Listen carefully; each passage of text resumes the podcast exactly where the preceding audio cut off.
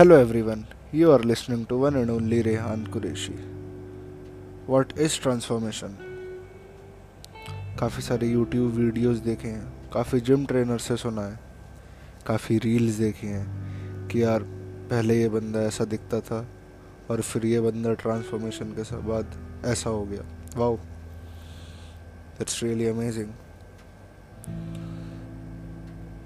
Late me explain you कि basically ये transformation होती क्या है.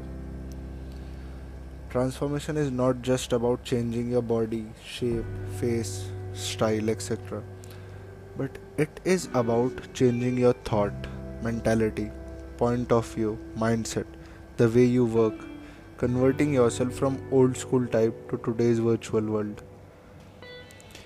According to me, that is the real transformation, I must say. Let me explain you in easy language.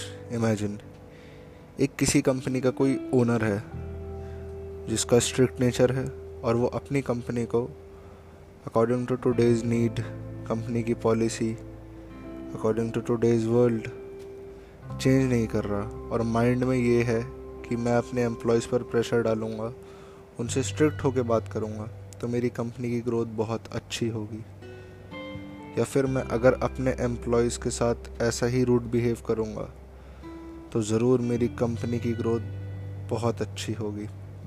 पर उससे तब भी ग्रोथ नहीं मिलती, फिर वो और ज़्यादा फ्रस्ट्रेट हो जाता है, सोचता है कि यार अब और ज़्यादा हार्श बिहेव करूँगा, फिर और ज़्यादा करूँगा तब शायद ग्रोथ मिले.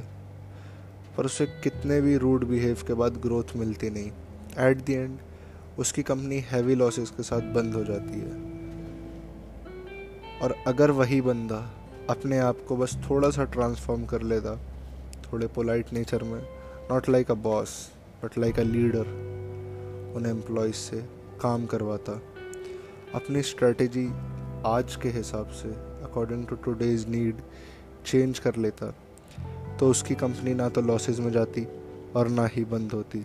So at the end I just want to say you one thing. Transform your mentality and definitely you will get the results. Thank you.